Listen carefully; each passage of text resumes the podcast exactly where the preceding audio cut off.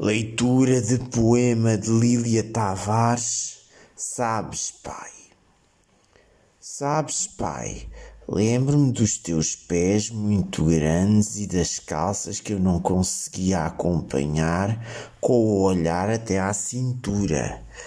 O teu rosto que não sorria estava como que desenhado no teto escuro por onde voavam as asas da minha inquietação.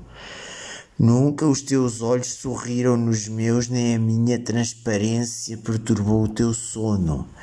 Para não comunicares, ergueste uma parede de medos que ainda hoje subo e deixo quando procuro saber onde me perdeste.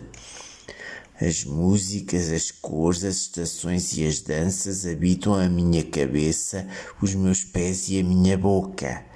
Sabes, o silêncio que impuseste gritou, a crueza do nada floriu, a inexistência dos meus sonhos só era real para ti.